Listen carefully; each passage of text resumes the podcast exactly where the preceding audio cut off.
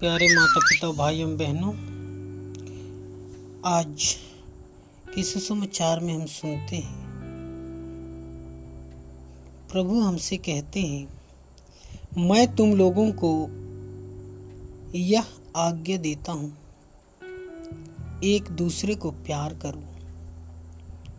ईश्वर ने हमसे बहुत प्यार किया, तथा हमारी खातिर अपने प्राण न्यौछावर कर दिए।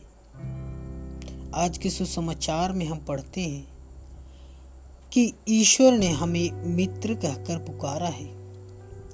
मित्र हमेशा अपने दूसरे मित्र के बराबर होता है, क्योंकि स्वामी और सेवक में आकाश पताल का फ़र्क है। स्वामी अपने सेवक को कभी भी अपनी बराबरी का सम्मान नहीं देता है।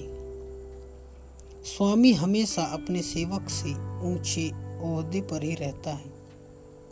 तथा हर दृष्टिकोण से वह ऊँचा ही रहता है। ईश्वर ये प्रेम, ईश्वर का स्नेह हम सबों के लिए हमेशा बराबर रहता है। ईश्वर मानव के समान ऊंच नीच की भावना नहीं रखता। इसलिए हमें आज सुसमाचार के माध्यम से मित्र कहकर पुकारता है। जब हम किसी को मित्रता की दृष्टिकोण से देखते हैं तो हम कभी भी भेदभाव नहीं करते तथा उन्हें सम्मान देते हैं, उन्हें आदर देते हैं।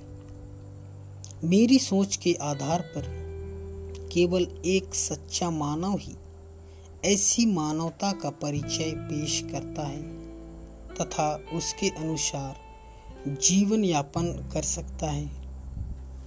Amen.